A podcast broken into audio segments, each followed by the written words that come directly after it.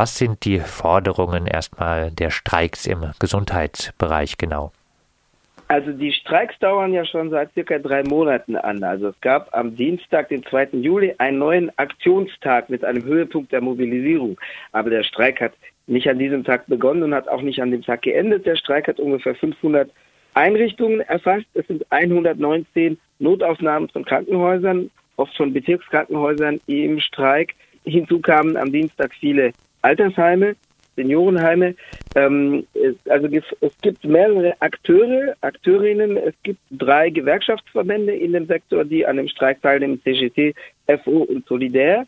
Es gibt aber auch eine Streikkoordination, also eine sozusagen Selbstverwaltungsstruktur in Gestalt des Kollektiv Anti-Urgence. Ähm, also gefordert als gemeinsamer Nenner wird die Einstellung von 10.000 äh, Personen im, also ähm, Krankenpflegepersonal in der Notaufnahmeeinrichtung, um die zu entlasten und von einer Lohnerhöhung von 300 Euro, weil ähnlich wie in anderen vergleichbaren Ländern die Löhne in diesem Sektor unverhältnismäßig tief liegen, obwohl es natürlich anspruchsvolle Jobs sind in diesen Notaufnahmeeinrichtungen.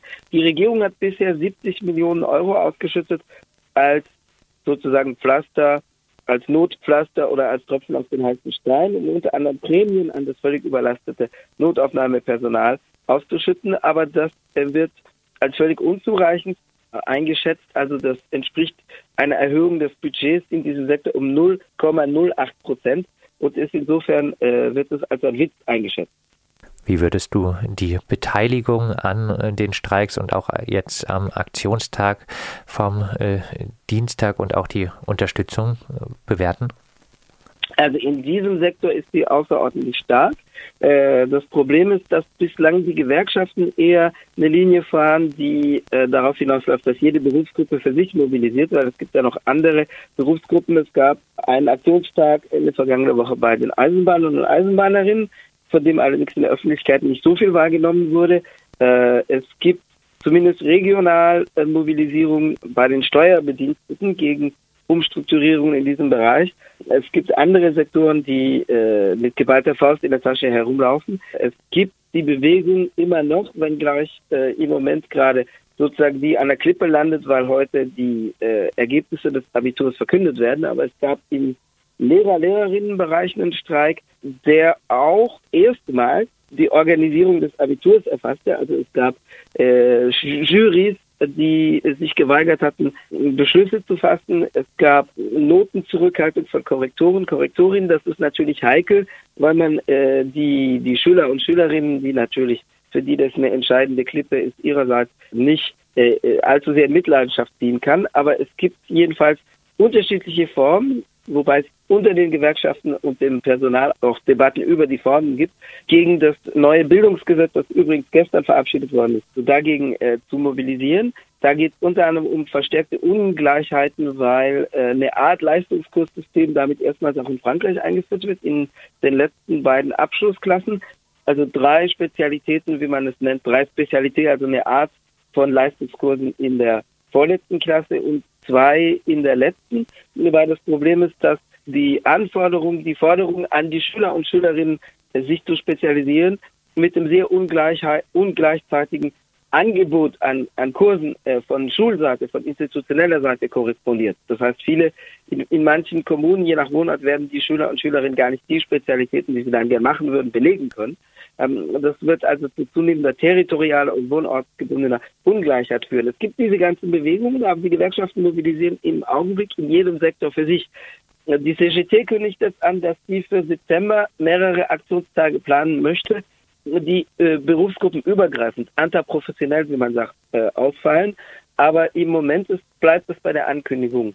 Äh, was die Notaufnahmen betrifft, ist das durchaus populär, insofern als es mit einem starken Verständnis in der öffentlichen Meinung korrespondiert, weil die Leute sehen, mit welchem Engagement, also mit was für einer Blockade an Ausnahmemöglichkeiten es korrespondiert, also mit welcher unzureichenden Mittelausstattung die äh, real zu einer blockierten Aufnahme führt. Es gab vor einem Jahr den Skandal, dass eine Frau gestorben ist, äh, eine äh, kongolesischstämmige Frau, die äh, Blutungen hatte, äh, die, also die nicht schwanger war, die Bauchblutungen hatte und die versuchte, die Notaufnahme telefonisch zu erreichen, die aber abgewimmelt wurde, weil man ihren Anruf nicht ernst nahm, sondern weil man dachte, da beschwert sich jemand über Bauchschmerzen, da ist jemand wehleidig. Sie wurde dann in, noch lebend ein, mit schweren Bauchblutungen eingeliefert und ist dann verstorben. Das war in Strasbourg.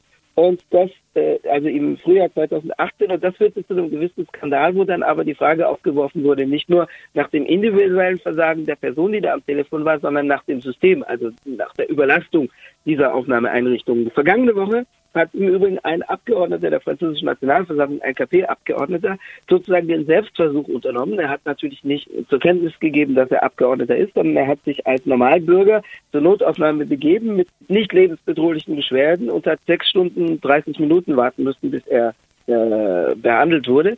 Ähm, und das hat natürlich auch nochmal die Aufmerksamkeit über die gnadenlose Überlastung dieser, dieser Einrichtungen erweckt. Er hat also dann die Gesundheitsministerin aufgefordert, selber einen Selbstversuch durchzuführen, wobei sie dann natürlich wahrscheinlich sehr schnell dran käme, wenn bevorzugt behandelt würde, weil sie wahrscheinlich erkannt würde durch das Personal. Also der Rekord liegt äh, angeblich bei 24 Stunden von Leuten, die 24 Stunden warten, bis sie behandelt werden, die dann so lange auf einer Bahre ähm, eben geparkt werden. Das gehört auch zu den Forderungen im Übrigen, dass niemand äh, auf Baren sozusagen äh, äh, stationär behandelt wird, sondern wenn jemand stationär behandelt wird, dann notwendig mit einem Krankenhausbett, das dann korrespondiert. Das legt auch den Finger auf die Wunde, weil es 100.000 Betten weniger gibt als noch vor 20 Jahren. Erstmals wurde 2017, die Zahlen für 2017 wurden soeben veröffentlicht, äh, wurde die 400.000 Grenze die Schwelle unterschritten. Es gibt also frankreichweit 399.000 und ein paar zerquetschte Krankenhausbetten. Erstmals unter 400.000, es waren aber 500.000 vor 20 Jahren. Äh, das, die Zahl allein schon zeigt, äh, was da kaputt gespart worden ist. Die äh, Proteste im Gesundheitsbereich, die werden auch unterstützt von Teilen zumindest des Gelbwesten-Spektrums. Am Wochenende fand zum dritten Mal eine Versammlung der Versammlung der Gelbwesten statt in Montsolimine. Ähm, jetzt gehen die Gelbwesten-Proteste zahlenmäßig ja eher etwas äh, zurück. Straßenproteste sind oftmals damit konfrontiert, dass äh, aus ihnen eher mhm. keine langfristige Organisierung von Gegenmacht hervorgeht. Gelingt das den Teilen der Gelbwesten, die sich am Wochenende jetzt getroffen haben? Also ich denke, die Spektren driften auseinander. Was am Wochenende versammelt war in Montsolimine, das ist in der, in der Bourgogne, also in Ostfrankreich. Äh, die Stadt war früher als Bergbaustadt bekannt vor über 100 Jahren. Sie wurde zuletzt politisch dadurch bekannt, dass dort ein ähm, ein rechtsextremer Ordnerdienst bei einer Front Nationalversammlung 1996 milizähnlich auf die Gegendemonstration zustürmte und die Demonstration platt zu machen versuchte.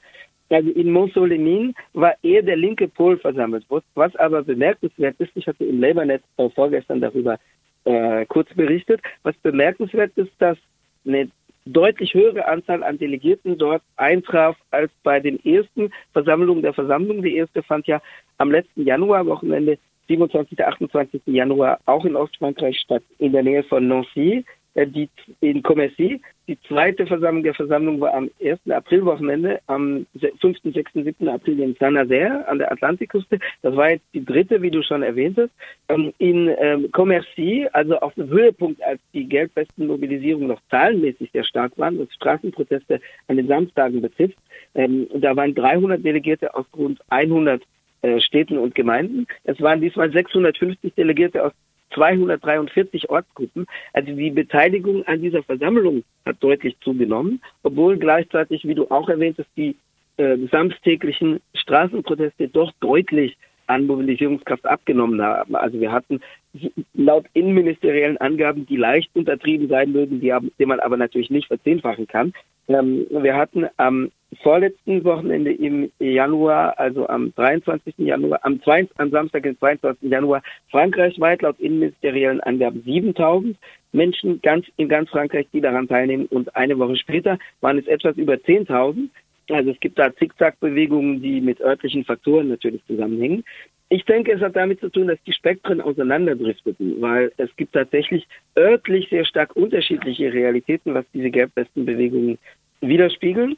Und es gab laut äh, Zahlen von Umfrageinstituten, die man natürlich auch hinterfragen kann, 44 Prozent der, derer, die sich als Sympathisanten der Gelbwesten erklären. Sympathisanten können natürlich Leute sein, die das vor ihren Fernsehbildschirmen kommentieren, die äh, bei der Europaparlamentswahl für den Rassemblement National stimmten, also für die extreme Rechte. Das wäre überdurchschnittlich. Es gibt andere Zahlen von 38 Prozent. Also zwischen 38 und 44 Prozent, das ist überdurchschnittlich. Also im Gesamt, im nationalen Gesamtdurchschnitt waren es 23,5 Prozent. Und gleichzeitig war in Montsolemin äh, ein ganz klar linker Pol versammelt, weil dort wurde nach einigen Debatten, nach einigen Hin und Her ein Selbstverständnis als antikapitalistisch mit deutlicher Mehrheit verabschiedet. Und die extreme Rechte bezeichnet sich zwar als antiwirtschaftsliberal, aber dezidiert nicht dezidiert nicht als antikapitalistisch. Wie geht denn, wie geht denn dieser linke äh, Teil mhm. damit um, dass äh, so große Teile auch des Gelbwesten-Spektrums eher dem rechten Spektrum zugehörig sind, wurde da auch bei der Versammlung ein Vorgehen diskutiert? Also es wird, es wird eben versucht darauf zu antworten, indem man Organisierungs- und Orientierungsangebote macht.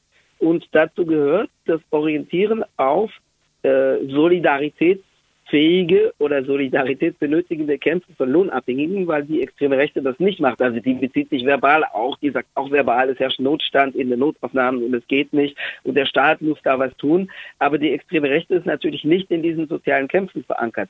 Und es gab eine deutliche Orientierung auf eine Unterstützung für äh, solche Kämpfe, die der Notaufnahmen wurden an erster Stelle genannt.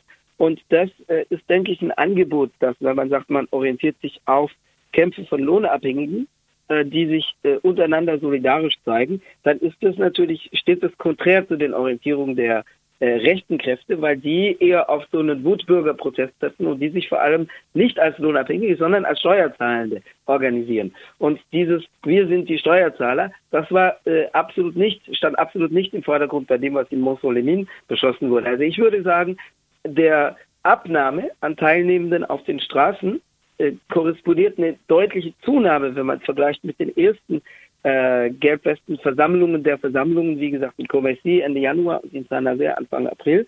Äh, also dem entspricht sozusagen eine Zunahme an Organisierungsbedürfnis und Orientierungsbedürfnis. Das heißt, ich würde sagen, wir haben in der Ebbe der, der äh, aktiven Straßenproteste mit bei den samstäglichen Protesten haben wir mit Zunahme an Organisierung um so einen harten Kristallisationskern herum. Und das, was sich an Spektrum in Montsolemin versammelt, das ist deutlich der progressive Pol sozusagen. Und die Leute wird man sicherlich wieder treffen, nicht unbedingt in Gestalt von samstäglichen Geldbestenprotesten, aber als Unterstützer und Unterstützerin von anderen Kämpfen. Die trifft man, wenn es äh, Mobilisierung etwa von Eltern gibt für die streikenden Lehrkräfte. Die trifft man, wenn es Mobilisierung gibt für die Leute in den Notaufnahmen. Also es hat auch eine, das war äh, Anfang Juni, das war am ersten Samstag im Juni, es hat zumindest einen Aktionstag der Gelbwesten gegeben, wo die äh, Orientierung klar die war, dass man sagt, wir unterstützen die Leute in diesen Notaufnahmen. Also in Paris zum Beispiel, an diesem ersten Samstag im Juni, da zogen die Leute von einem bestreikten Krankenhaus, also Bichard, an der Nordgrenze von Paris, an der Stadtgrenze zu Saint-Ouen, über La Rivoisière, das ist in der Nähe vom Nordbahnhof, bis nach äh, über Saint-Louis, das ist im Pariser Osten im 10. Bezirk, bis zum Hôpital Tenon, das ist in der Nähe der Place Gambetta, im 20. Bezirk, das ist im Osten von Paris. Da zogen die Leute, also die Gelbwesten, äh, mit streikendem Personal von einer bestreikten Notaufnahme zur anderen, vom Norden von Paris in den Osten. Mm, das heißt, diese Orientierung, die, die gibt es schon in diesem Gelbwesten-Spektrum. Ich denke, darum wird es künftig ähm, Kristallisationspunkte geben, wo man Leute einfach als Unterstützer und Unterstützerin wieder treffen wird. Vielleicht, Bernhard, dann von dir noch zum Abschluss. Äh, welche Perspektive haben die Proteste im Gesundheitsbereich, die nun auch von den Gelbwesten oder Teilen der Gelbwesten unterstützt werden? Also ich denke, die Perspektive, wenn sie gewinnen wollen, weil es da natürlich eine Auseinandersetzung mit der Regierung ist, weil die Regierung hat diese Kaputtsparpolitik betrieben, also minus 100.000 Krankenhausbetten, also minus 20 Prozent, minus ein Fünftel innerhalb von 20 Jahren. Das hat nicht unter Macron begonnen, aber Macron hat das natürlich radikalisiert, weil Macron ankündigte noch als Kandidat 2017, also schon im Wahlkampf, dass er 120.000 Arbeitsplätze in den öffentlichen Diensten nicht erneuern wird. Wenn die gewinnen will, dann wird es natürlich ein Zusammengehen mit anderen sozialen Bewegungen geben müssen, um hinreichend Druck auf die Regierung zu entfalten, das, äh, zu entfalten. Das wird nicht nur Sektor für Sektor passieren müssen. Eine der nächsten Reformen, in Anführungszeichen, also im neoliberalen Sinne, die sich ankündigt, ist die Rentenreform, die jetzt auf deren Ankündigung, also was die konkreten Inhalte betrifft, auf das Jahresende 2019 äh, verschoben worden ist. Das betrifft alle Lohnabhängigen. Äh, eine Reform, in Anführungszeichen wiederum, die kurz, vor kurzem verkündet worden ist, vor, vergangene Woche, war die der Arbeitslosenkasse, über die wir äh, bei RDL auch gesprochen haben. Da gab es erste Proteste, wo, über die wir auch sprachen bei RDL, über die wir diskutierten, wobei die erste Bilanz, die ist, weil die beim letzten RDL-Interview, das ich machte, war die Frage, was tun jetzt die Gewerkschaften? Da gibt es eine erste Antwort. Es gibt Gewerkschaften, die Protest mobilisiert hatten, das waren aber die Rechteren unter den Gewerkschaften, das war die CFDT, sozialpartnerschaftlich orientiert an der Spitze recht sozialdemokratisch, das war der christliche Gewerkschaftsbund CFDC und das war die Gewerkschaft der höheren und leitenden Angestellten CFÖ, CGT, die aber nur ein paar hundert äh, Teilnehmer und Teilnehmerinnen mobilisierten am 25. Juni. Das hat damit zu tun, dass natürlich diese Verbände wenig Straßenmobilisierungskapazität haben, weil es nicht ihre Orientierung ist, sondern weil sie auf die Verhandlungen am grünen Tisch äh, äh, äh, orientieren. Das heißt, da gibt es bisher eher Gewerkschaften, die das Heft in der Hand haben, die das Pulver verschießen und sozusagen das Terrain besetzen, um dann aber nichts zu machen. Ähm, das heißt, das ist beklagenswert. Das Einzige, was aus diesen Sackgassen helfen würde, wenn tatsächlich ein stärkeres Zusammengehen stattfinden würde, das wird sicherlich nicht vor Dezember erfolgen, weil Juli, August äh, die Urlaubszeit ist, in, äh, zumindest in Paris eine Zeit, wo politische Mobilisierung ähm, in der Regel äh, aussichtslos ist. Man spricht auch von der Rentrée, also von der Rückkehr, also vom Jahresbeginn. Das heißt, Dezember wird wie ein neues Jahr behandelt. Äh, dazwischen sind die Leute sozusagen weg.